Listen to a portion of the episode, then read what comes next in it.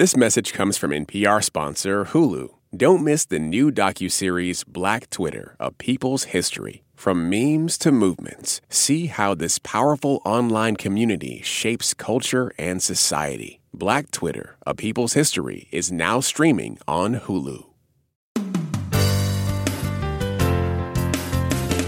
From NPR and WBEZ Chicago, this is Wait, Wait, Don't Tell Me, the NPR News Quiz. I'm a super villain, Bill Curtis, and here is your host, a man who hates being called Pete, Pete Sagal. Thank you, Bear. Thanks, everybody. We have a great show for you today. Later on, we're going to be talking to T-Pain, the musician and producer who, among many other things, won the first season of The Masked Singer, where they give out awards to people without being able to see what they look like. Obviously, they stole that idea from us, and we will be suing them as soon as we can get a hold of our lawyer, Rudy Giuliani. In the meantime, let's do it old school. Give us a call. The number is 1-888-WAIT-WAIT. That's 1-888-924-8924. Let's welcome our first listener contestant. Hi, you're on Wait, Wait, Don't Tell Me. Hi, this is Allison calling from Westbrook, Maine. Hey, Allison, how are things in Maine? Oh, they're so beautiful this time of year. What do you do there? I am a software tester for a veterinary diagnostics company. A veterinary diagnostics company? You mean there's a company that just does software for diagnosing medical problems in animals? Basically, yes. So we produce analyzers and software that basically give the feelings for your pet. Really? I mean, does it like translate their noises? So like, means like I have a headache? I mean, it's mostly blood work, but we should start developing technology for that. That'd be helpful. Well, welcome to the show, Allison. Let me introduce you to our panel this week. First, you can see his new live comedy show, Beats and Bits, July 22nd at the Laugh Factory in Chicago and July 29th in San Francisco at Neck of the Woods. It's Brian Babylon. Hey, how you doing? Hi, Brian. Next, it's the syndicated advice columnist behind Ask Amy. It's Amy Dickinson. Hey, Allison. Hi. And finally, a writer and producer for Desus and Mero and Showtime and the host of the podcast, Make My Day, Josh Gondelman. Hey, Allison. Well, Allison, welcome to the show. You, of course, are going to play Who's Bill this time. Once again, Bill Curtis will start us off by reading three quotations from this week's news. If you can correctly identify or explain two of them, you will win our prize. Any voice from our show you might choose for your voicemail. You ready to go? I'm so ready. Here we go. Now, your first quote is from an actual decision by the Supreme Court of the United States, although unlike the court, we have to censor it. School. Cheer. Everything. The court ruled that even though somebody said those words, her school could not stop her from being a what? From having free speech? Well, no. Yes. They restored her free speech rights, but they also restored her position on what squad? Oh, the cheer squad. Yeah, okay, that's close enough. They couldn't stop her from being a cheerleader. Cheerleader Brandi Levy was suspended from the JV squad at her Pennsylvania high school after reacting to not making the varsity squad by posting a picture to Snapchat with the quote you heard from Bill.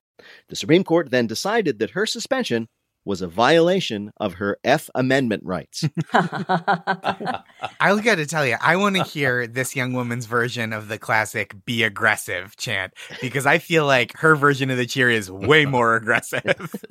Who is out there Snapchat snitching? That's a really good question.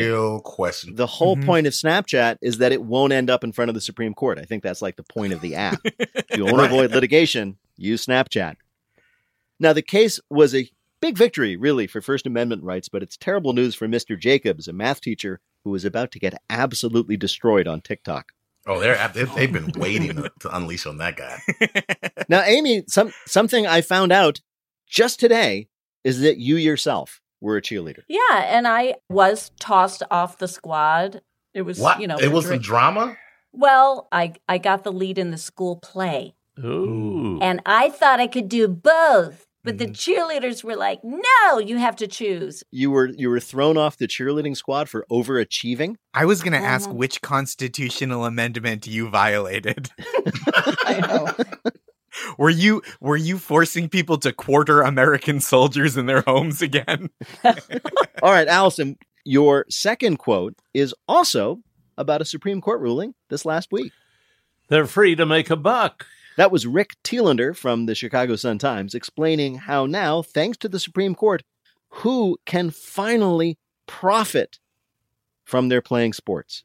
Student-athletes. Student-athletes, Allison. Yes, exactly right. The Supreme Court has ruled that NCAA athletes can finally get paid, sort of.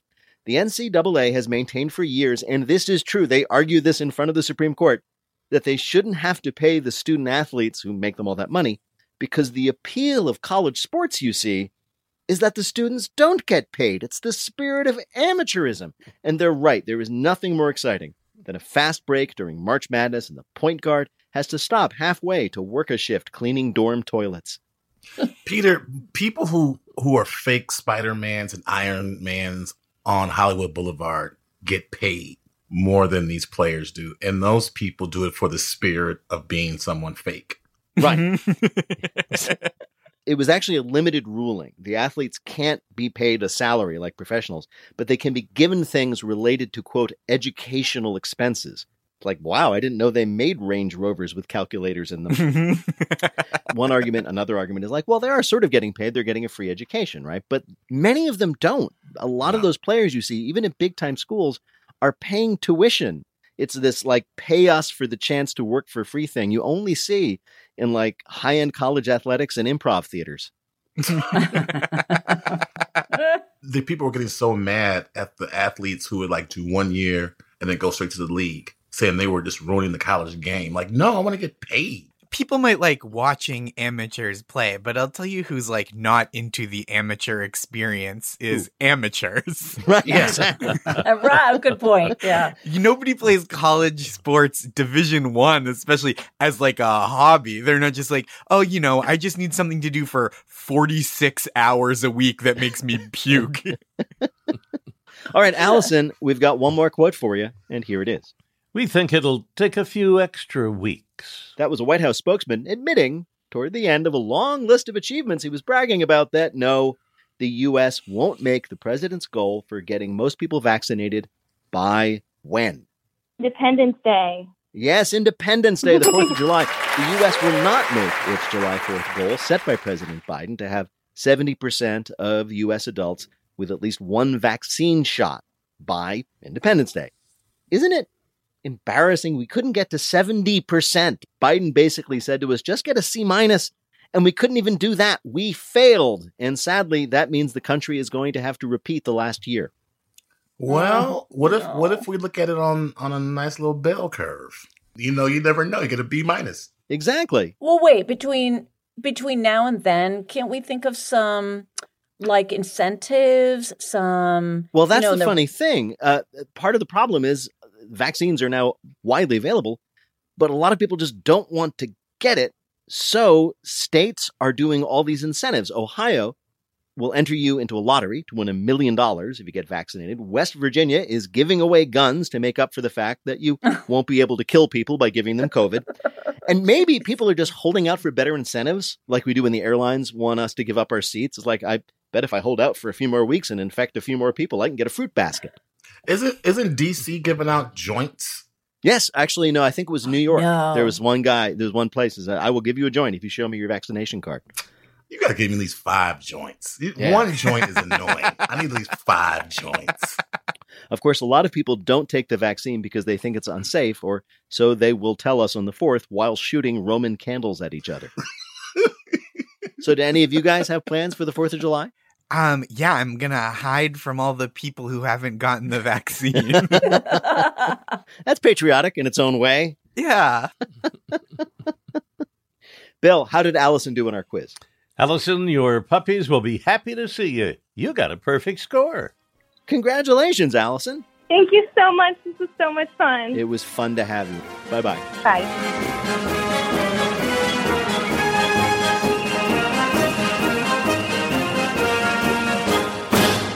Right now, panel, time for you to answer some questions about this week's news. Josh, a new device that costs just $15 promises to finally cure what great scourge on humanity?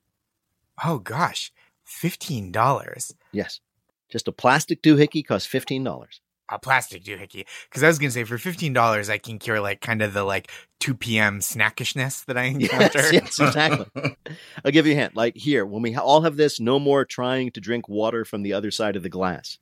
It cures hiccups? Yes, hiccups. This device will cure hiccups. The hickaway. Let's pause to appreciate, is a specially designed plastic straw that uses, quote, forceful suction to stop your hiccups. And preliminary tests indicate it works. Finally, no longer will we have to endure the agonizing previous treatment, just waiting a little while. I'm excited for the Hickaway scientists, because while the other scientists were like, oh, we have been working around the clock on vaccines, the Hickaway team is like, idiots. Yes. We are going to be billionaires because people don't want to go anymore. Wait, do you just carry this thing around for the chance that apparently, you do get hiccups? I mean, the idea is you'd have one. I don't know. Maybe you'd carry it in a special sheath strapped to your thigh, and then you sort of suck water with it.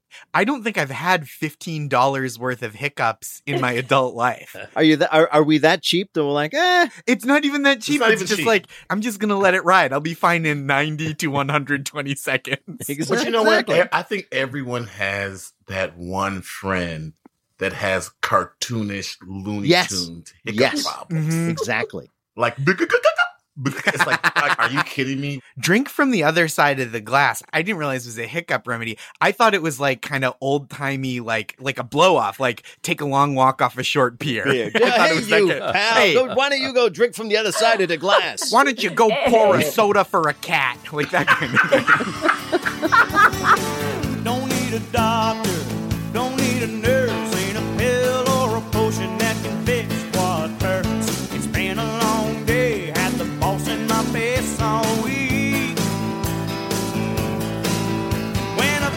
As much as any man can endure, you're the cure. Coming up, you don't get to be one of 2015's 11 most livable cities in the world by just sitting around.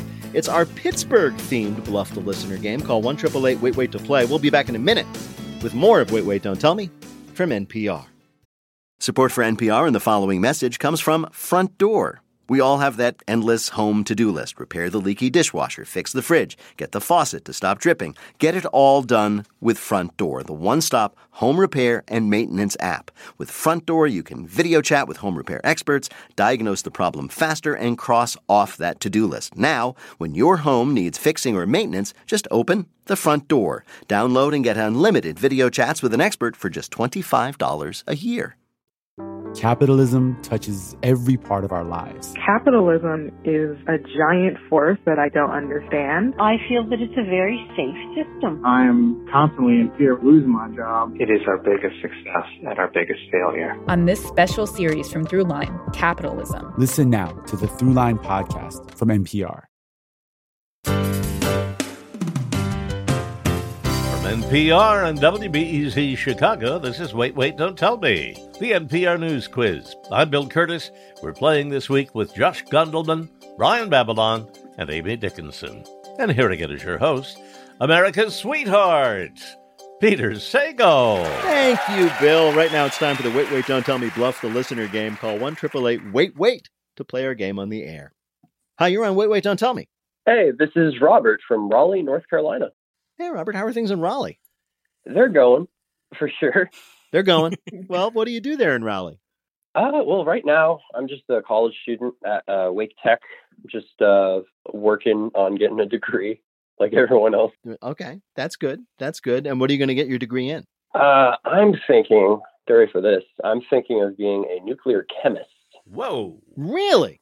Yes. Okay, just coming in with a slam dunk degree. Like, listen to me, Robert, get your degree in something useful that has applicable skills that people need a specialty for. What do you this mean? Nuclear science.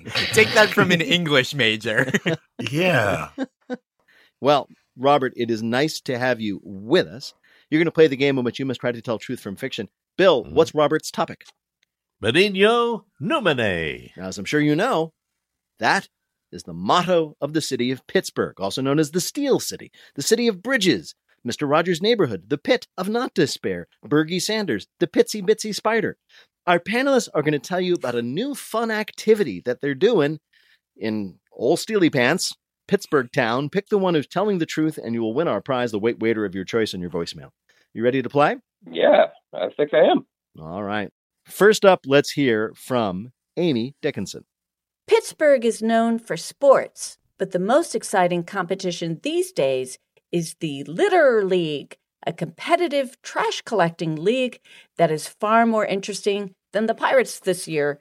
It began when civic-minded trash pickers in Pittsburgh have used their free time during the pandemic to clean up illegal dumping grounds in this city. And as with any good deed, the temptation to cheat began almost immediately. So the official rules are: trash must be man-made junk already in place. Volume and weight are the name of the game. You want your illegally dumped mattresses, your tires, your bathtubs, hopefully a piano or two. One fierce competitor noted, if you get obsessed with picking up cigarette butts, you're going to lose. All right. Competitive litter cleanup from the good people of Pittsburgh. Your next story from the Pittle Engine That Could comes from Brian Babylon. Every year, the physics department at Carnegie Mellon University in Pittsburgh holds the Magneto Championship, named after the Marvel character. Students design and wear magnetized metal armor and try to attract the most ball bearings after they are dropped into the middle of a field. It's like Hungry Hungry Hippos, but with nerds. This year, because everyone has been locked inside so long, the department moved the competition to Heinz Field. And instead of ball bearings, use one small 1-pound cannonball. So the competitors naturally superpowered their magneto suits to keep up. But when the ball dropped and they powered on, all hell broke loose. One competitor flew straight up and stuck to the metal support beam. Another found herself being chased by an empty car that was pulled from a parking lot. And as for the rest of the would-be supervillains, even though they avoided immediate danger, it turns out a 1-pound cannonball flying towards your chest from 30 yards, it hurts. So the Magneto Championship goes awry when they try using cannonballs instead of BBs. Your last story from the town they sometimes call Pitter Sagel. Well, you don't know they don't. Comes from Josh Gondelman. You probably know all about Pittsburgh's legendary steel industry. But now, the city also has a burgeoning stealing industry. Pittsburgh Steelers, spelled Stealers, is the name of a recently announced 24-hour shoplifting jubilee. It was instated by the city to encourage citizens to return to stores and has been described by economists as a cross between an economic stimulus package and the purge. The 24-hour legalization of shoplifting is meant to get consumers back into stores as capacity restrictions are lifted, and it's getting rave reviews from some customers. I think this could be a real boost for the city, said Eric Malloy, a local school teacher who was carrying a trash bag and wearing cargo pants with the biggest pockets you've ever seen. To avert total chaos, the city has implemented a few guidelines to keep things from getting out of hand. Shoplifters can't steal more than they can physically carry. That's unfair. Shoplifters may not steal the personal belongings of retail employees. That's just rude. And shoplifters may not fight each other for goods. This isn't a clearance sale at a bridal boutique. Vendors may request reimbursement for any stolen merchandise, so let's hope this event is followed by a 24-hour legalization of insurance fraud. All right. One of these is a way that Pittsburghers are amusing themselves. Is it from Amy Dickinson, the Litter League, where people compete to pick up trash? From Brian Babylon, the Magneto Championship, where magnetized physics students try to attract ball bearings? Or from Josh Gondelman, the Pittsburgh Steelers, a 24-hour jubilee of, well, stealing. Which one of these is the real good time in Pittsburgh? I'm being pulled towards B with the Magneto thing, but I think I'm going to have to trust my gut and go with Litter League. You're going to go with Litter League. That's Amy's story. Well, we actually spoke to someone involved with the real Pittsburgh pastime. The league was, I guess, a way to bring people together to do litter collection and, I guess, have some fun. That was Doug Clark, captain of the team Waist Deep, that's W-A-S-T-E, of the Pittsburgh Litter League. Congratulations, Robert. You got it right. You've earned a point for Amy, and you have won our prize, the voice of your choice in your voicemail. Well done, sir. Awesome. Thank you so much, man. That's really great. Congratulations, man. And good luck with the college thing. Thank you. Nuclear chemistry. Gen Z. What are they even thinking? Thanks, Robert. Take care. All right. Thanks. Bye-bye.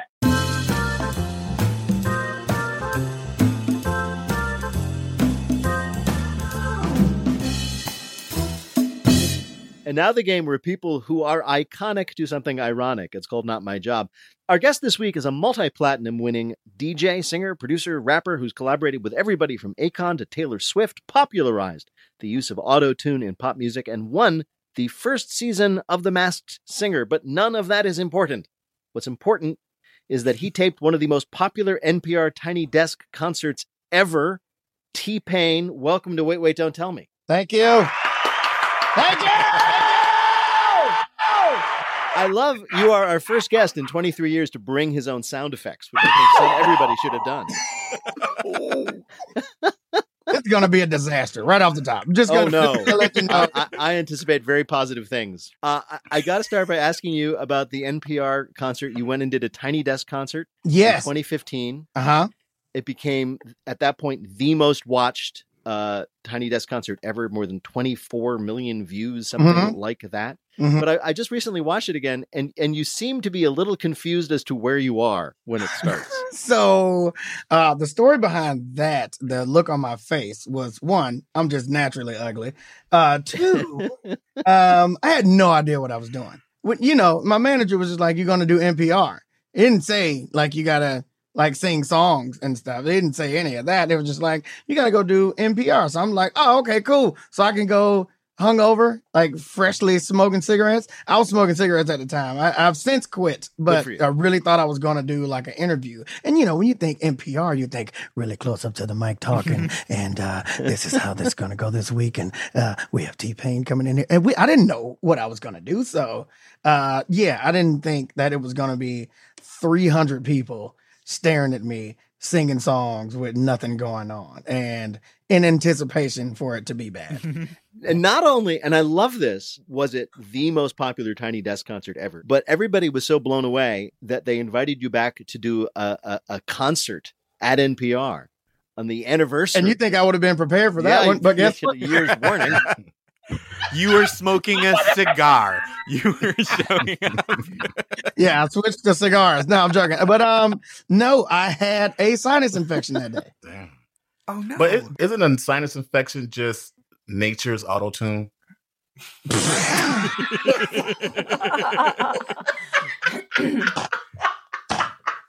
don't think that's how that works. I don't think you know how sinuses work. Speaking of your voice.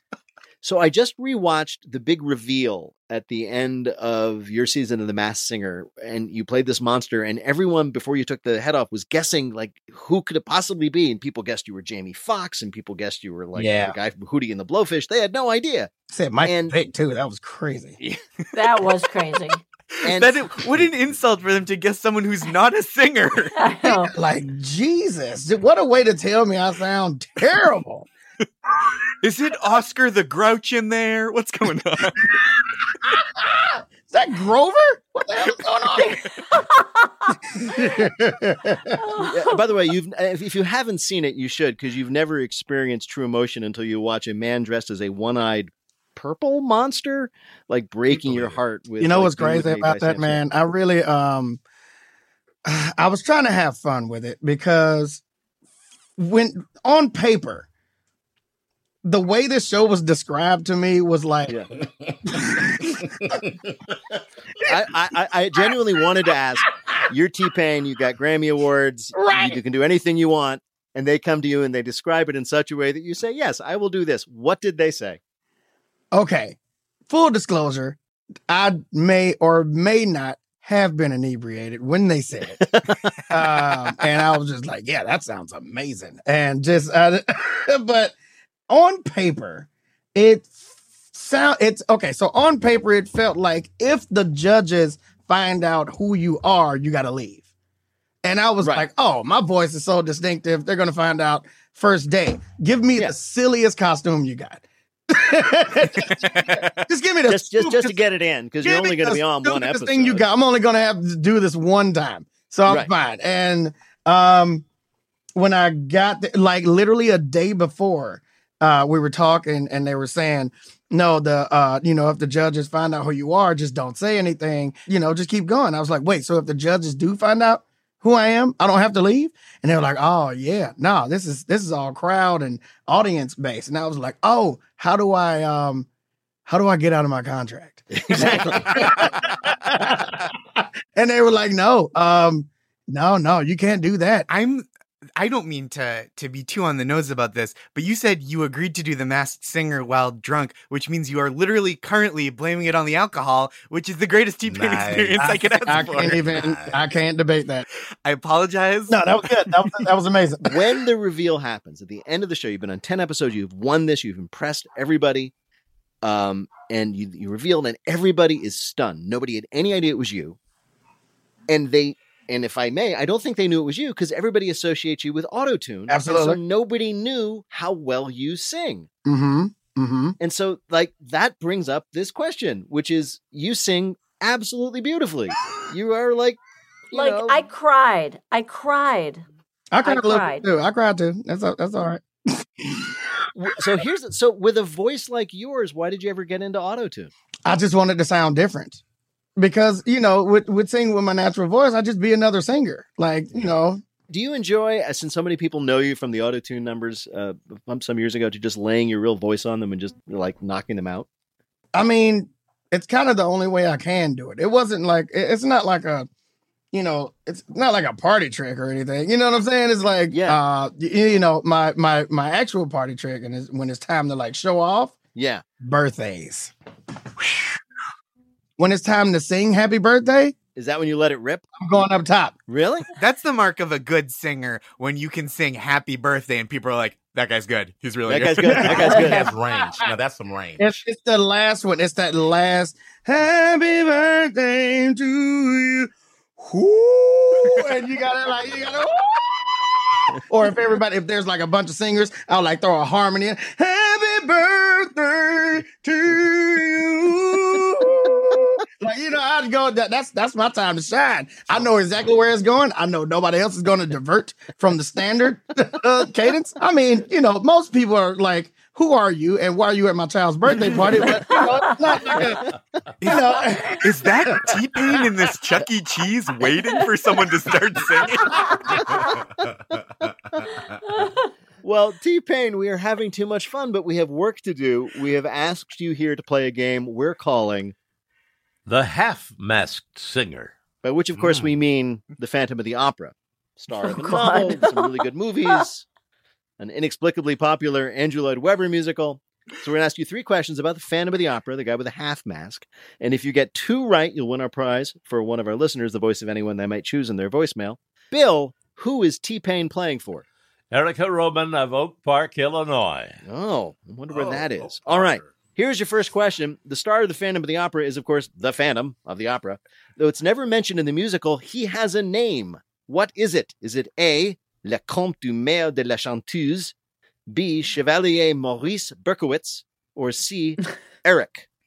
Oh, it's Eric. It's Eric for sure. It is Eric. You're right. Yes! Yeah. Boom! Boom! All right. Here's your next question. Now, the show is the most successful in the history of Broadway.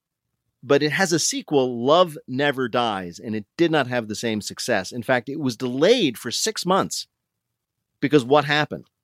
A, one day Andrew Lloyd Webber suddenly realized all of his music is terrible. B, his cat walked across his keyboard and erased the entire score. Or C, he was sued by a fan who said she had already written the sequel in which the Phantom becomes a superhero called Opera Man. The cat. You're going to go for the cat? The cat walking across the keyboard? I'm going with the cat. You're going to go with the cat. You're right again. That's what happened. Ooh! Let's go!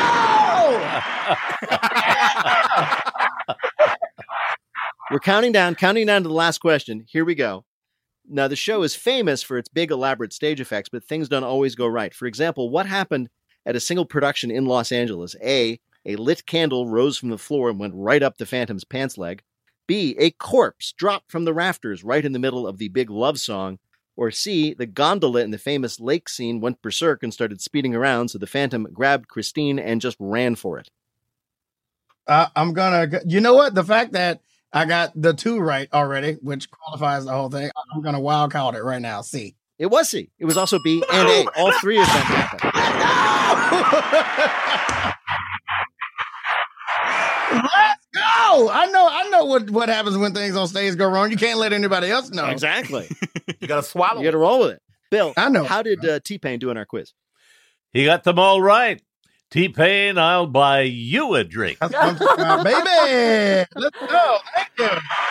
Thank you. Thank you. I'm really good at this. You are. You're very, very good at this. Good. Yeah. T-Pain, you are the best. You are an absolute joy. Thank you so much for joining us, man. Thank you, guys. That was fun as hell. I really appreciate that, man. Take care. Right, bye-bye, man. You. Bye. Bye.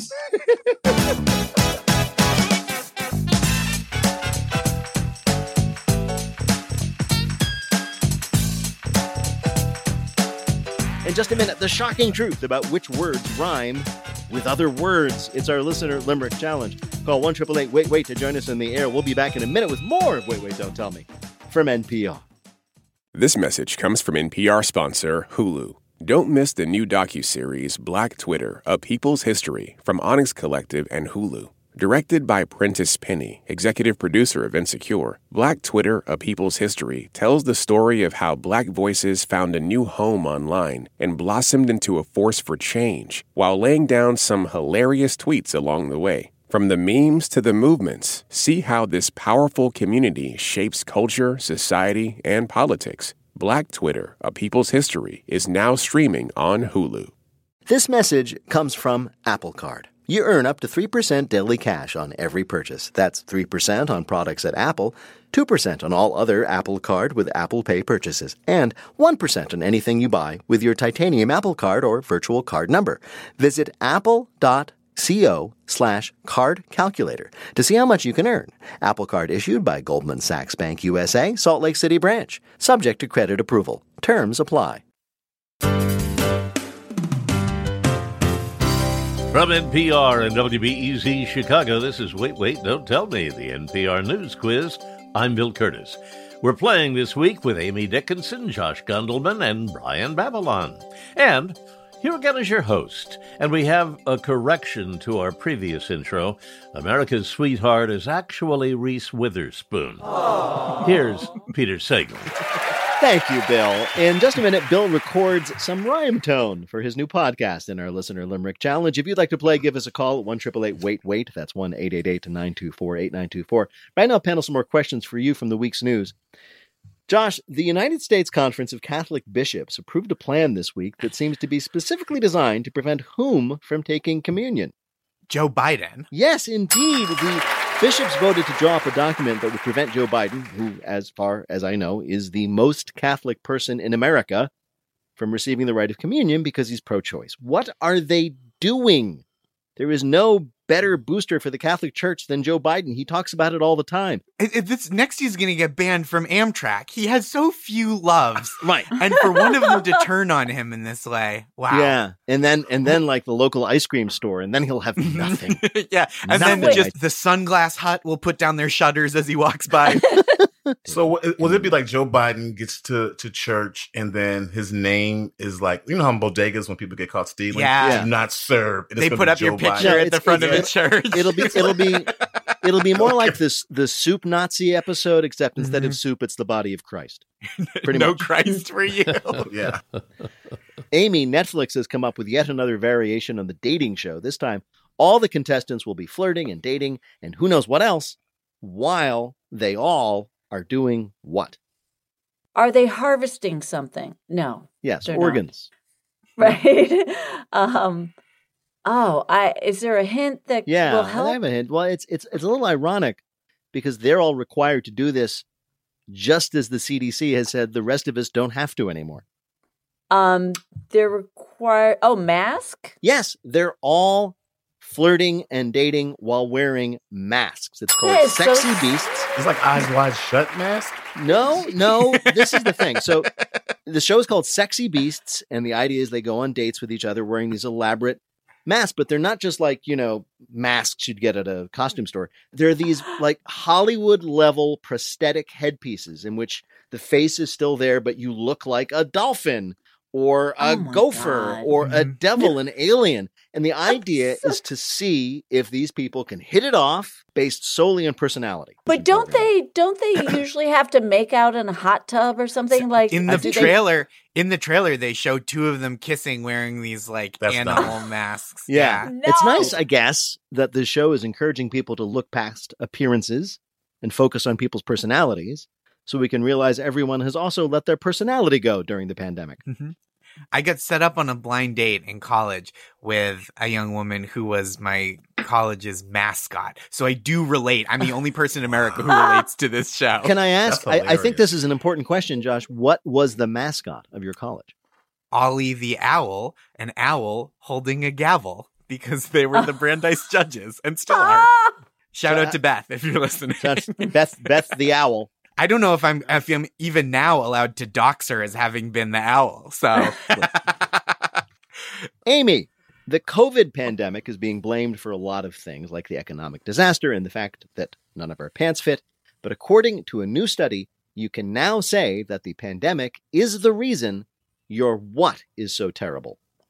Your social skills. Close. I'll give you a hint. It's like you get to say, it's not you, it's not me, it's COVID. Oh, breakups. Well, essentially, your relationship. Yes. Yeah. But you can blame COVID for how crappy your relationship is, and it will actually help. It's like, sure, you and your partner might be fighting all the time, but that's because of the lockdown. You don't hate your partner. You just hate spending time with them. I mean, I think that that's always a great relationship strategy, is finding something worse than your relationship to focus on, right? Like, oftentimes it's someone else's terrible relationship that you can make fun of and be like, wow, I'm glad we're not them. And I feel like I've coasted for like 6 months just on that with people in the past. And this is a great out. Just blame everything on COVID. I'd love to get the vaccine. Just been dragging my feet because there's a pandemic out there. Or I thought the answer to the original question was credit score, because it's like, yeah, I've been buying a lot of stuff I don't need, making less money than usual. Brian, we're all familiar with overseas call centers doing customer service, right? We've all had that experience. This week, we learned that some of those people in those call centers overseas have a new job. They're watching live security footage from the U.S. and doing what? Give me a clue. All right. Drop that. Get out of there. Stop robbing immediately. They are doing this to scare off burglars, to pretend when people are not home, to pretend like they are home. Like, leave my Amazon package alone, but this person's in Bangladesh. Pretty much. That's it. They are actually shouting at robbers. Yes. 7-Elevens. It's actually a retail thing. 7-Elevens and other businesses are paying people in overseas call centers to keep an eye on their security cams. And if they see somebody, you know, pilfering the Pringles, to just let them have it over a speaker. So you're just, you know, doing some light shoplifting and suddenly you hear the voice of God, like, put the Skittles down or don't make me come in there. That doesn't work with every voice. Like with my voice, if I was like, hey, stop stealing those Pringles, people would be like, ooh, free Pringles. And I get to beat up some dork.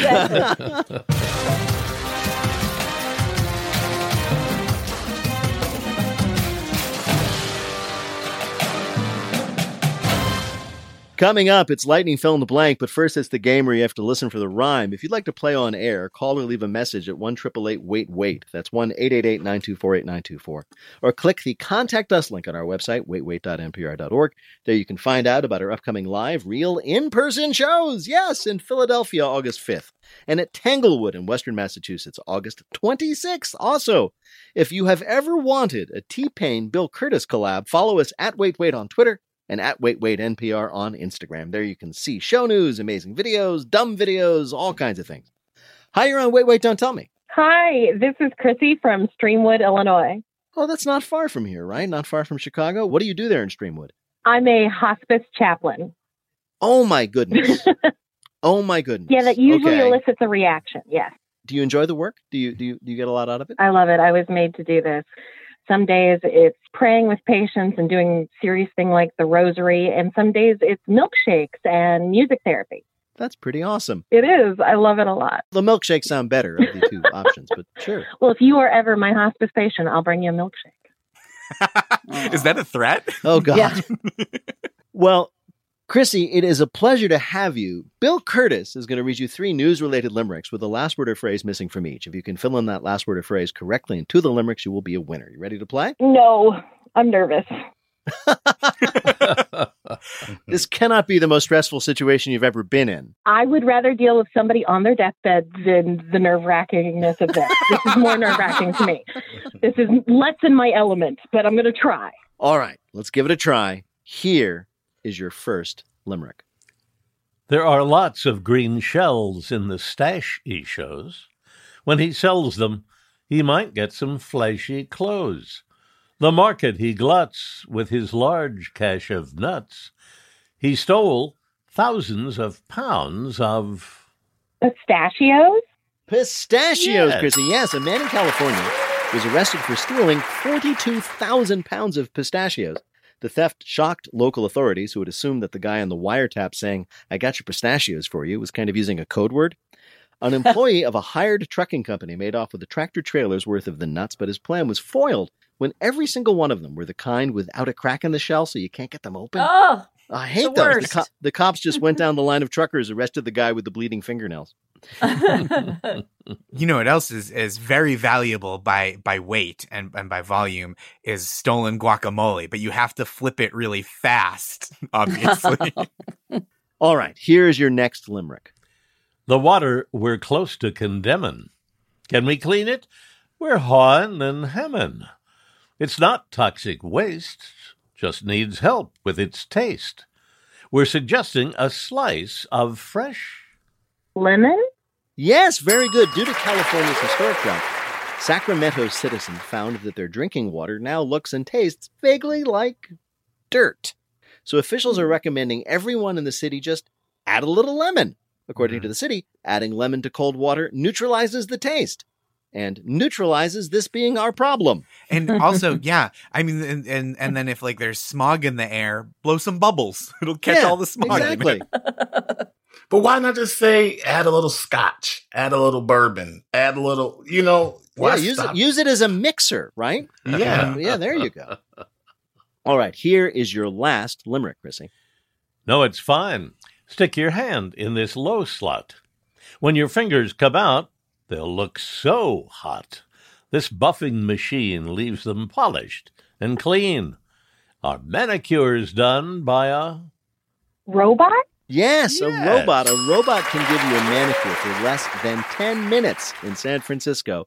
And all it costs is $8 and one finger tops. The company's motto is no slip-ups, no slowdowns, no small talk. But what if you... like small talk, you ask the robot how it's doing, and it says, "Oh, great. Hey, are these nails the hardest part of your exterior?" They're taking... this is like me. I'm like, these robots are taking your DNA from your fingernails. Yep. There's really nothing worse than having your hand stuck in the robot manicure machine, and it says, "Do you have kids? Is one of them John Connor?" Bill, how did Chrissy do on our quiz? Chrissy was alive with a perfect score. Nice. Well done, Chrissy. Thank you. Yeah. Bill made a hospice joke. That was crazy. Yeah.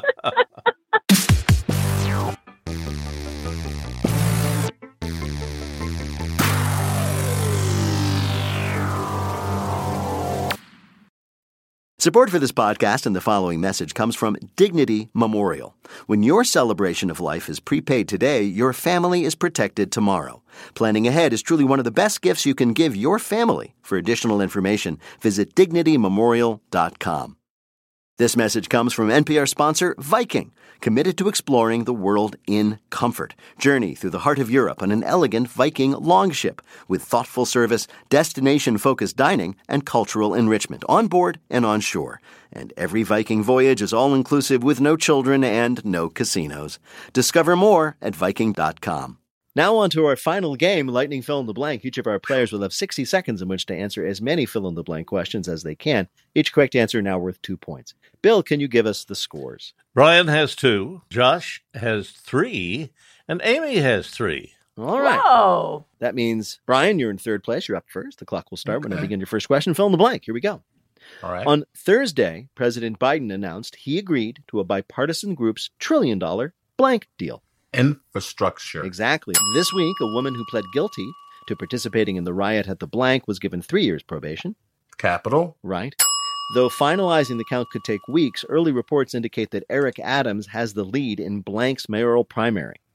New York City. Right. This week, legendary runner Usain Bolt welcomed his new son into the world, Blank Bolt. Usain. Thunderbolt. On Thursday, rapper Blank sued Walmart, claiming the company ripped off his shoe designs. Kanye West. You bet. After accidentally sending out an email that just said integration test email number 1 to their millions of subscribers, HBO Max blanked. They blamed the intern. That's right. The mistake went viral, so they had to say something. And what they said was, quote, it was the intern. No, really. They went on to blame the intern for the last season of Game of Thrones, too. Bill, how did Brian do in our quiz? Well, he had 5 right for 10 more points. He now has 12 and the lead. Oh, very good. All right. We'll arbitrarily choose Ms. Dickinson to go next. Amy, you're up next. Fill in the blank. According to health experts, COVID's blank variant is spreading rapidly in unvaccinated areas. Delta? Yes, no. The Delta variant. In an effort to curb violent crime, President Biden announced a proposal to crack down on gun sellers who fail to run blanks. Background checks. Right. According to an assessment from intelligence agencies, blank's government could collapse after the U.S. military withdraws. Afghanistan. Right. Authorities are investigating the cause of a condo collapse in blank on Thursday. Near Miami. Yes. A fisherman in Chile was being interviewed on TV about a, quote, plague of sea lions when the interview was interrupted by a blank. Sea lion. Yes. In her hearing about her conservatorship on Wednesday, blank spoke passionately about wanting control of her life back. Britney Spears. This week, parents were outraged when a school principal in New York was caught trying to blank. Skip school. No. Start summer break a week early. The principal didn't give any explanation when she sent parents an email informing them there'd be no classes for the rest of the semester. But it's safe to assume that Groupon to Playa del Carmen had a pretty narrow travel window. After receiving several complaints, the principal reversed course, leaving parents proud that they had saved the school year and that their kids said thanks by giving them a cool new nickname, Narc. Whatever that means. Bill, how did Amy do in our quiz? Very good. 6 right. 12 more points. She now has 15 and the lead. All right. Woo! How many then does Josh Gondelman need to win this thing? Well, he needs 6 to tie, so that means he needs 7 to win. All right, Josh. This is for the game. Let's go. On Tuesday, the GOP blocked the Senate Democrats' blank rights bill. Voting. Right. On Monday, an appeals court blocked a ruling overturning California's ban on blanks. Automatic weapons? Yeah, assault weapons. This week, a report from Michigan's GOP-led oversight committee said there was no evidence of widespread blank fraud. Voter fraud. Right. Following a raid by police, the last pro-democracy newspaper in blank announced they were shutting down. Hong Kong? Right. This week, an independent analysis conducted by the New York Times failed to find any tuna DNA in blank. Subway's tuna sandwiches. Right. According to the National Association of Realtors, blank prices in 2020 rose to record highs. Home prices? Right. On Monday, Carl Nassib became the first openly gay active player in the blank. NFL. Yes. A group of French soccer fans who flew in to see their national team play Hungary missed the game because they blanked. Got too drunk. No, they flew to Bucharest instead of Budapest. Would have been fine, except Bucharest is 500 miles from Budapest and in an entirely different country. Not to worry, though. They will have another chance. They've already booked their tickets to Melbourne for France's game against Austria. Bill, did Josh do well enough to win? He did pretty well. He did better than pretty well, and we should stand and pay our respects because Josh got 7 right for a total of 17, and that means he is this week's champion. Yay! Congrats, Josh. Thank you. If T-Pain were here, he would play that awful noise. In just a minute, we're going to ask our panelists to predict, after the SCOTUS ruling, what will be the next shocking headline from the world of cheerleading. Wait, Wait, Don't Tell Me is a production of NPR and WBEZ Chicago in association with Urgent Haircut Productions' Doug Berman, Benevolent Overlord. Philip Godica writes our limericks. Our house manager is Gianna Capadona. Our social media superstar is Emma Choi. Our web guru is Beth Novi.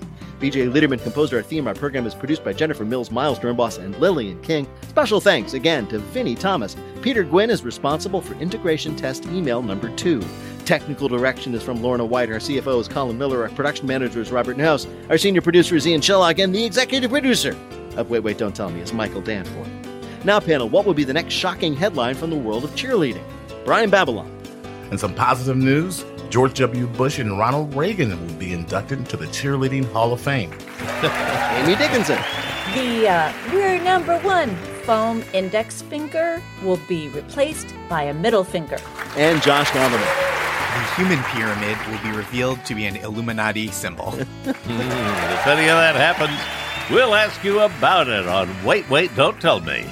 Thank you, Bill Curtis. Thanks also to Brian Babylon, Amy Dickinson, and Josh Gondelman. Thanks to all of you for listening.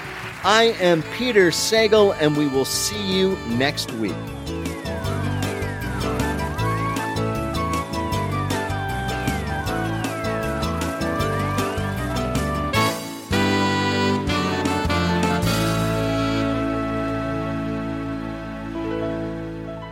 This is NPR. This message comes from NPR sponsor Vuori, a new perspective on performance apparel. Clothing designed with premium fabrics, built to move in, styled for life. For 20% off your first purchase, go to vuori.com/NPR. This message comes from NPR sponsor Viking, committed to exploring the world in comfort. Journey through the heart of Europe on an elegant Viking longship with thoughtful service, destination-focused dining, and cultural enrichment on board and on shore. And every Viking voyage is all-inclusive with no children and no casinos. Discover more at Viking.com. This is my voice. It can tell you a lot about me, and I'm not changing it for anyone. In NPR's Black Stories, Black Truths, you'll find a collection of NPR episodes centered on Black experiences. Search NPR Black Stories, Black Truths wherever you get your podcasts.